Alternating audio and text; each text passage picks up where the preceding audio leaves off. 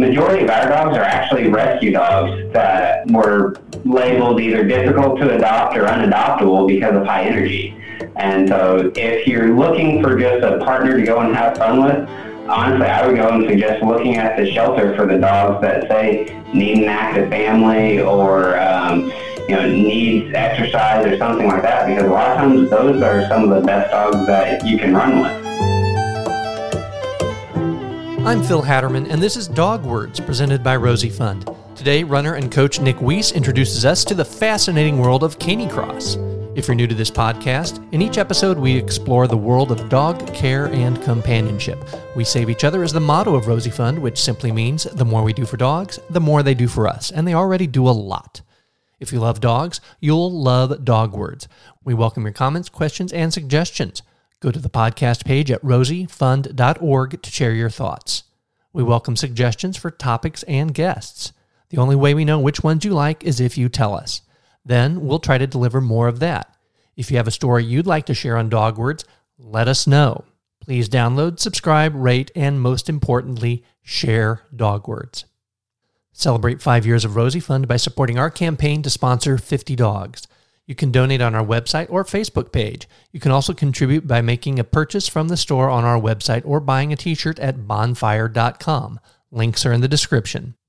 Please follow Rosie Fund on social media. Subscribe to the free Rosie Fund YouTube channel that offers great videos of Rosie, Peaches, and shelter dogs, including some exclusive content like the sweet KC Pet Project dog featured in our latest post.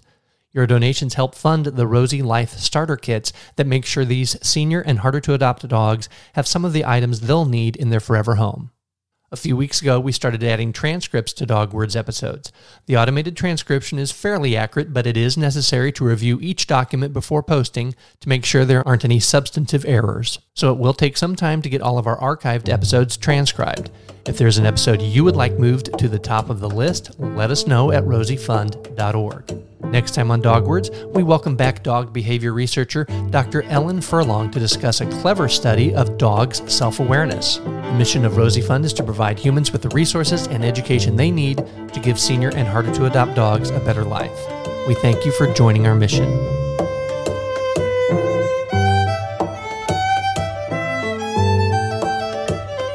Today's guest on Dog Words is fitness trainer Nick Weiss, who is a canicross trainer. And until we stumbled across you on the internet, Nick, I had no idea what that is. So welcome to the show. Thank you for having me. You're our first canicrosser. What do we call people who do canicross? Um, I, I guess a canicrosser. That sounds so, good to me. So you're our first canicrosser, and can't wait to share with our listeners what that is exactly. Obviously, you're on a show called Dog Words, so I'm sure you have some involvement with dogs. So we're going to circle back to that. But have you always been a dog person? Yeah, so I got my first dog when I was six months old. She was a giant German Spitz mix. You know, for the first 10 years of my life, um, Spitz breeds were what was dogs to me, you know, pointed ears and curl tails that dog passed away when I was 10 and um, always wanted a Malamute. Got a Malamute when I was in my early 20s. And um, now I have nine sled dogs. And you are a canicrosser, So we've got your dog background. Tell us what canicross is. So canicross is basically the combination of cross country running and dog sledding. You imagine dog sledding like the Iditarod or something like that, where the dog has a harness and pulls the sled. Basically, canicross is that, except for instead of the dog pulling a sled, the dog is pulling you as the runner. It sounds dangerous, depending on the dog. Uh, and I have Malamutes in mind since you were talking about you have nine of them. Probably less dangerous with a Yorkie or something like that. What breeds tend to participate in canicross? At races, I've seen everything from you know Great Danes all the way down to Chihuahuas. Are so, those different classes, or does no, everybody race against each other? It's all one class. Everybody races against each other now. Um, you know, like I, I competed at the world championship level um, on three different occasions. The top guys at the world championship level were actually raced with a breed. It's a specialized breed called Greysters. They're basically a mix of German Shorthair Pointer and Greyhound. Okay, because I was thinking there's probably not too many Great Danes at the elite level. No, um, the, the the elite level are purpose-bred sled dogs. Um, Greysters dominate it. You also have a few Eurohounds, which are um, German Shorthair Pointer and Husky crosses.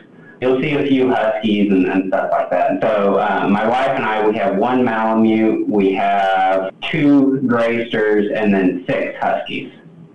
As was noted earlier, you've been around dogs all your life. Have you been around running all your life, or when did you start doing that? I started running in junior high. I ran all through junior high, all through high school. Actually went to college to run. Ended up getting hurt my freshman year of college and had to take about 18 months off. After that, um, I was kind of frustrated with my fitness level just because I knew I was never going to be as good of a runner as I had being a college runner. Mm-hmm actually it was that Malamute that we got that really got me back into running. Like I had mentioned earlier, I always wanted a Malamute. I had done my breed research. I knew that they were high energy. I guess I just didn't know how high energy he was going to be. And when he was about six months old, uh, my wife and I had a conversation where we are like, we have to find some way to burn energy off of Ruger is his name, or he's going to destroy our entire house. And so did some research for things we could do with him and found online Canicross and so started running with him and the rest is history.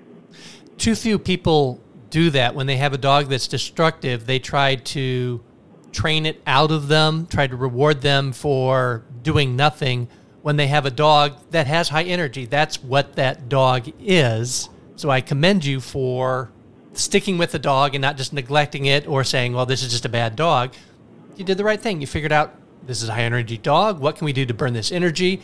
You found something that fit your lifestyle and you started doing Canicross. Now, I looked online and saw the tethers that you have with Canicross because I see people jogging all the time with their dog and they have the leash, you know, wrapped around their wrist or just hanging loose or occasionally people who are running and their dog isn't even on a leash, which concerns me in the environments where I see this happening. Describe how you are attached to the dog in Canicross. The dog wears a pulling harness. Um, if you Google any dog sled race, it's a harness very similar to that. They're not pulling from their collar, so their breathing is not restricted in any way.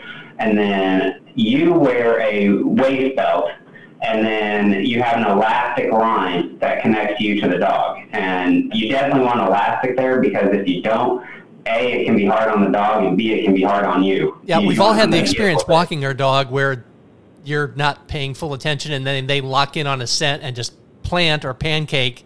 And even if you're not running, it can almost pull your shoulder out. So I can oh, imagine you're going exactly full speed right. and one of you has to stop or trips or change direction you hit the nail on the head there. It's, it's all about trying to reduce that sudden jar that can happen anytime you have a dog on a leash. A couple months ago, we had retired veterinarian Dr. Vern Ott on the show who volunteered multiple years at Iditarod and uh, talked about the dogs will know the route and that when they change the route, which is going to be really interesting this year to see how dogs respond because due to COVID, they rerouted things so that they wouldn't be as close to some of the villages and they'd cover different terrain and just go up and back. And so they reduce contact. But a few years ago, they even just changed a route with, um, they used to go out on a peninsula and instead of going out on a peninsula, they just cut across. And there mm-hmm. was a lead dog who had done the race enough times that he knew that the human was wrong. It's like we go out on this peninsula, we don't just cut across. That's cheating. And it took like two or three years before that lead dog would finally accept that no, we've changed the route. So with your dogs that you run with, how well do they know the route? Are they leading? Are you leading? Do you have to change it up so that they don't get locked in on a specific route so that they do have that flexibility? How does that work? We work very hard on commands so that the dogs know whenever I say turn right, turn right, turn left, turn left. We do try to change it up a lot. Now, in saying that, for a race that we do year after year, some of our dogs, you can go the entire race and not give them a single command, and they will do the route perfectly. for example, Ruger, our Malamute, he's probably the absolute best at knowing directions for a dog. Um, we have a trailer, uh, an enclosed trailer that has air conditioning and everything that all of our dogs travel in when we go to races and whatnot. And you can put him in there. There's no windows to the outside. He has no idea where he's at. Should have no idea where he's at. But every time we get five minutes away from someplace that we run, you can hear him start to howl on the back of the trailer. He knows you're there. So it's yeah. some sort of connection to magnetic fields or smells or combination or just we don't deserve dogs. They're too smart for us. Exactly. They're too good for us. Yeah. How long is the typical race? Is there even a typical race? The typical race is somewhere between one mile and five miles. They tend to gravitate toward about that 5K, you know, three mile race. Is it the same sort of terrain that you would get on just your typical 5K that people are familiar with? Generally speaking, they're off road just because dogs that are really pulling hard, they can hurt their paws by running on too much on asphalt. And so um, running on dirt and gravel and trails through the woods and through a field, that, that's a lot easier on the dog's joints and their paws. So most of them are off road. And how do you train for this? Because a dog has perhaps more energy than you. Do you run as much as they do? Our training is actually threefold. The first part of it is I just get out there and run with my dogs quite a bit, running with them together.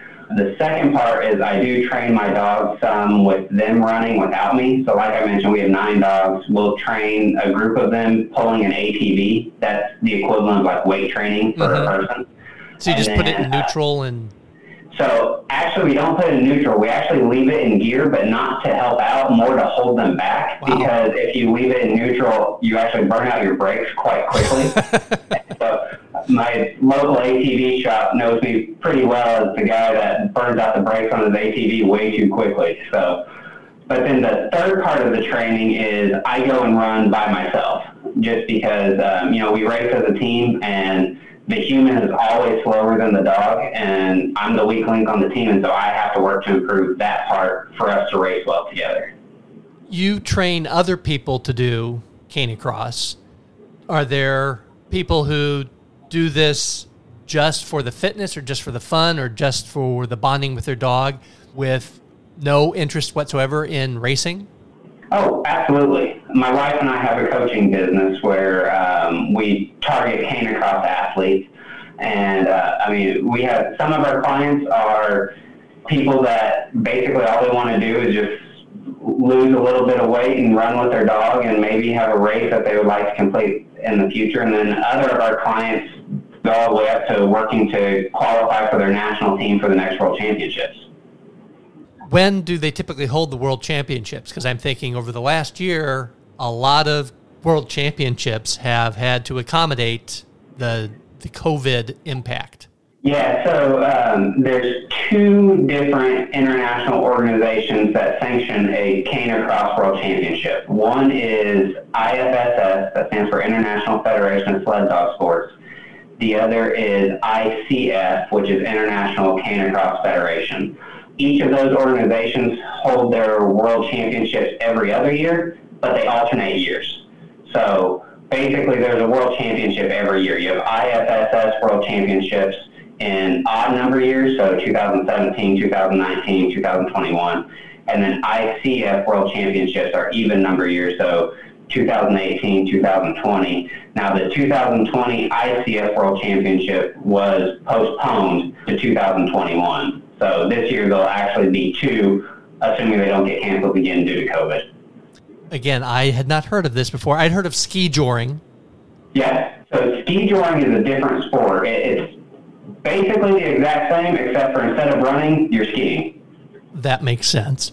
I guess then my question is how big is this sport? It's big enough to have a world championship and two governing bodies, international governing bodies. And not that I know everything, but not big enough that I'd heard of it prior to a couple months ago. Yeah, so here in the U.S., it's actually very small. Over in Europe, it's actually much bigger than it is here. Uh, in fact, it seems know, like the sort of thing that the Scandinavians and the Germans and Poles, like Northern Europe, seems like they would be all over this. Uh, You're you're absolutely correct. In fact, uh, you know, when we travel to Europe for races, um, we often get asked when we check into hotel rooms which sponsor's picking up your your tab for the stay. And so, I mean, that, that's how big it is over there. And you just kind of mumble some big sponsor and see if they'll pick up the tab and No, we have to kind of answer sheepishly. Well, actually, uh, we're we're paying for it. we're Americans. Yeah. So there is sponsor. So, so there's people who this is their whole thing, just like a, a big cycling team that's sponsored by FedEx or something. There's canicross teams that are sponsored by big corporate entities that we would know, or like a, a golfer that wears the swag or a NASCAR. Yeah, and in fact, actually, I'm sponsored by um, Nonstop Dogwear. I don't know if you ever um, have heard of the company, but um, it's uh, for dog sled gear. It's one of the largest companies in the world. So there's sponsorships with this, and there's international uh, competition, and I would imagine the entry for someone into this sport is not too burdensome. You just have to have a quality pair of running shoes and a good harness and a dog. That's pretty much it. That's pretty much it. It's pretty low barriers to entry, and it's fun. I mean, getting out there and running with your dog. I mean, it's just something that's really fun to do. It's really exciting to get out there and, and participate. You can do canicross with any dog that'll run, and you were looking for something to burn Ruger's energy. Do people find the dog first, or do they already have the dog and look for some outlet for canicross? Where do canicross dogs typically come from? It runs a complete range. You have some people that go out there and um, buy a dog specifically for this sport, but um, you know, majority of our dogs are actually rescue dogs that were labeled either difficult to adopt or unadoptable because of high energy.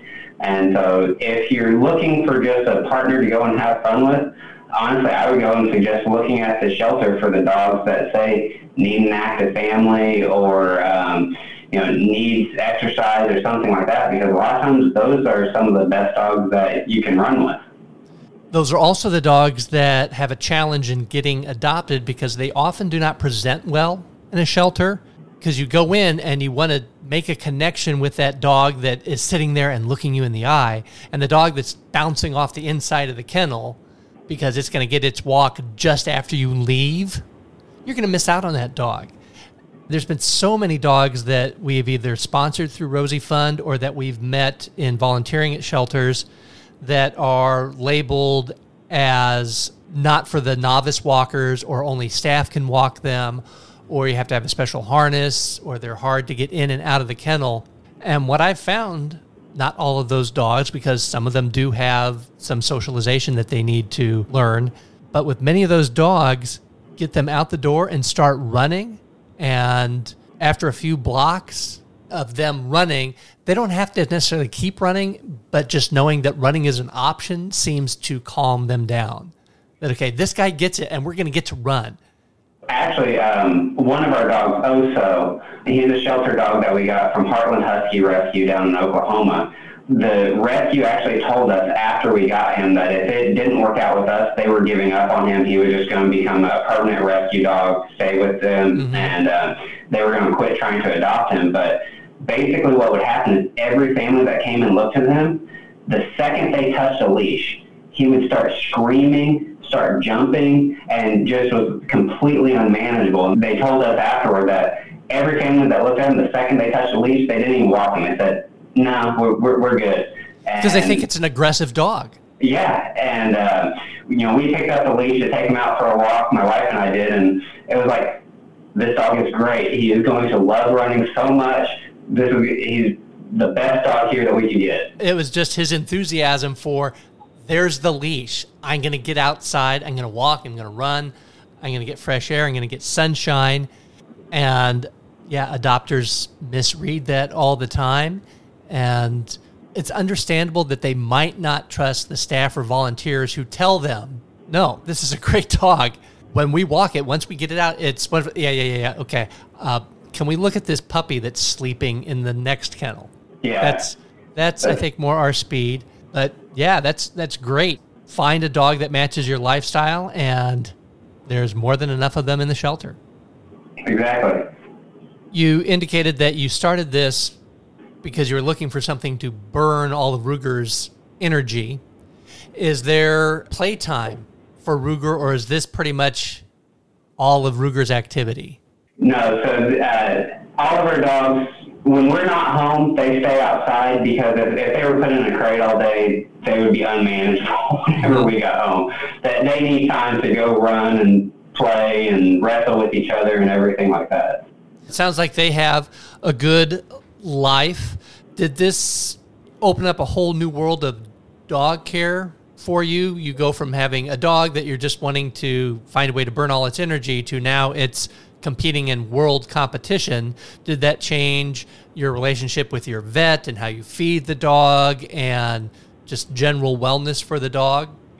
Oh, absolutely. We always fed what we considered to be, you know, good quality dog food before we really got involved in this. But just like any elite human athlete, you know, diet matters. Mm-hmm. Since I got involved in Canicross, um, I've probably done more research on vitamins and supplements and fish oil and all the things that need to be added to dog food and different dog food brands. And we have a very good relationship with our vet. In fact, I kind of worry it's a little bit too good of a relationship because uh, I think we probably visit them about once a week, mm-hmm. it seems like sometimes.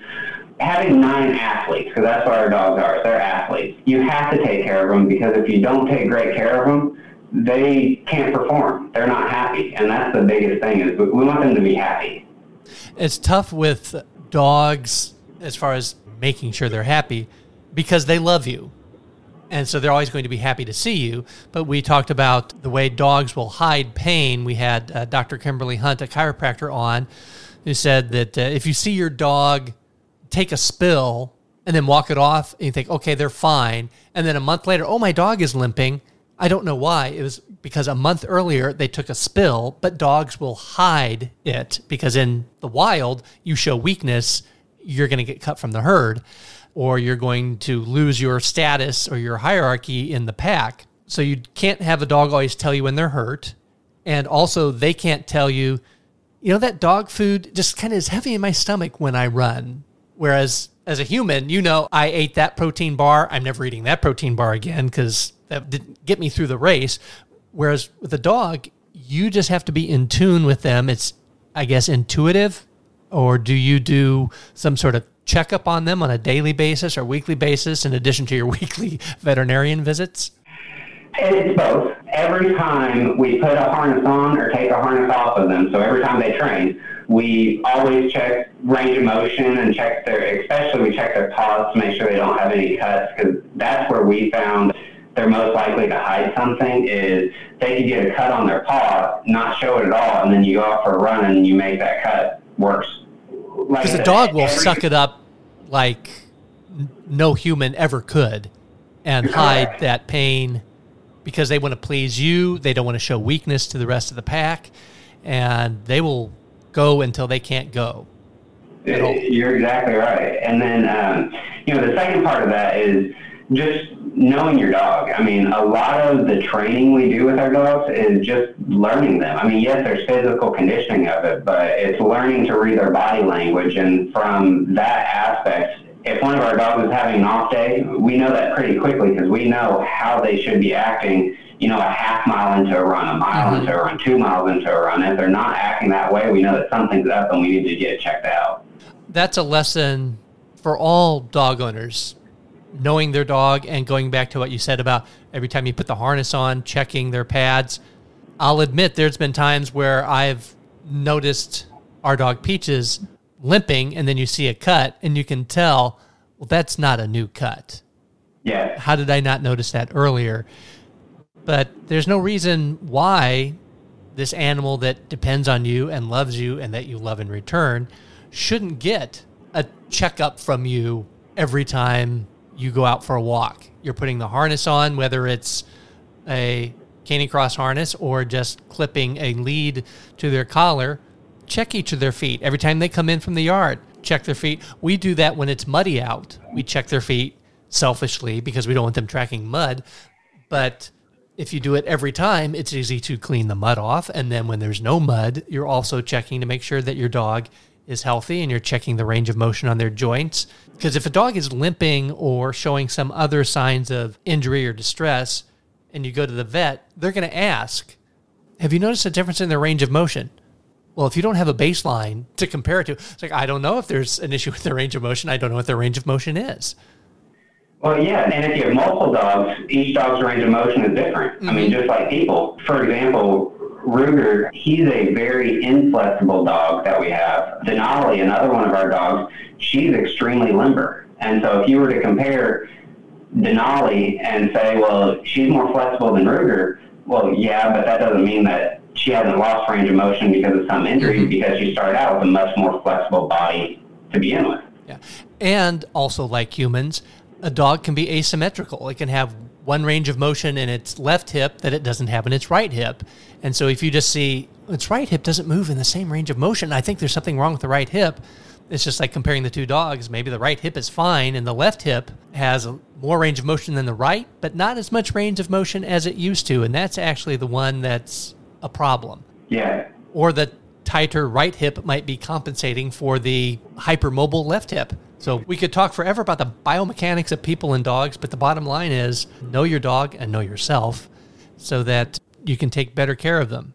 So this is a growing sport. Just the fact that we're having it on our podcast, Dog Words, it's going to explode overnight. But I'd really like to bring people's awareness to this that there's structured exercise that you can get with your dog and will benefit you, will benefit the dog. There's the opportunity for being competitive in this or just being casual and having fun with your dog. If somebody wants to, rather than reinvent the wheel, access a trainer such as yourself, how would they contact you, Nick? If they want to contact me, so um, easiest way is probably through Facebook. If you look up Lucky Fox Coaching, that's the name of our business, they can contact us that way. If they want to do research just on the sport in general, if they go to nonstopdogwear.com, they have some very helpful resources for you know what you need to start and get into the sport that way. And they can also do what I did. I just Googled running with my dog and kind of took where the search went from there and found what I wanted to learn.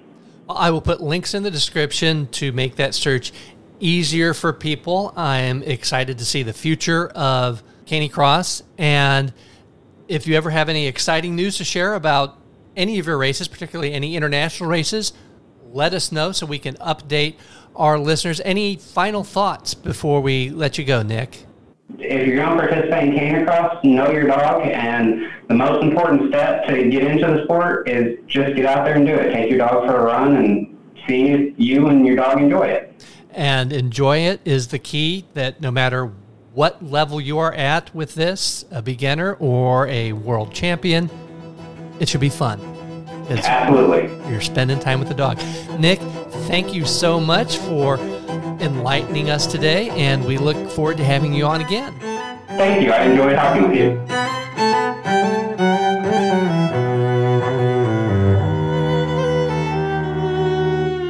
I'm Phil Hatterman, and you've been listening to Dog Words, presented by Rosie Fund. Thank you to Nick Weiss for joining us today. Links to his website, luckyfoxkennel.com, is in the description, along with direct links to his coaching page and social media. Also, check out the really cool gear at nonstopdogwear.com. It's not just for racers, this is really cool stuff. There are also links to the Dog Words episodes we referenced in today's interview. If you find an old episode you like, be sure to share it with your friends. Next time on Dog Words, Dr. Ellen Furlong discusses dogs' self awareness. A big thank you to alternative string duo The Wires, featuring cellist Sasha Groshong and violinist Laurel Morgan Parks, for playing the wonderful music you've heard on today's and previous episodes of Dog Words. Supporting the Wires supports our mission. Learn more about the Wires at thewires.info and download their music on iTunes. Check out fiddlelife.com and learn to play fiddle and cello fiddle online from Laurel and Sasha, even if you've never played before. Celebrate five years of Rosie Fund by supporting our campaign to sponsor 50 dogs. You can donate on our website or Facebook page. You can also contribute by making a purchase from the store on our website or buying a t shirt at bonfire.com. Links are in the description.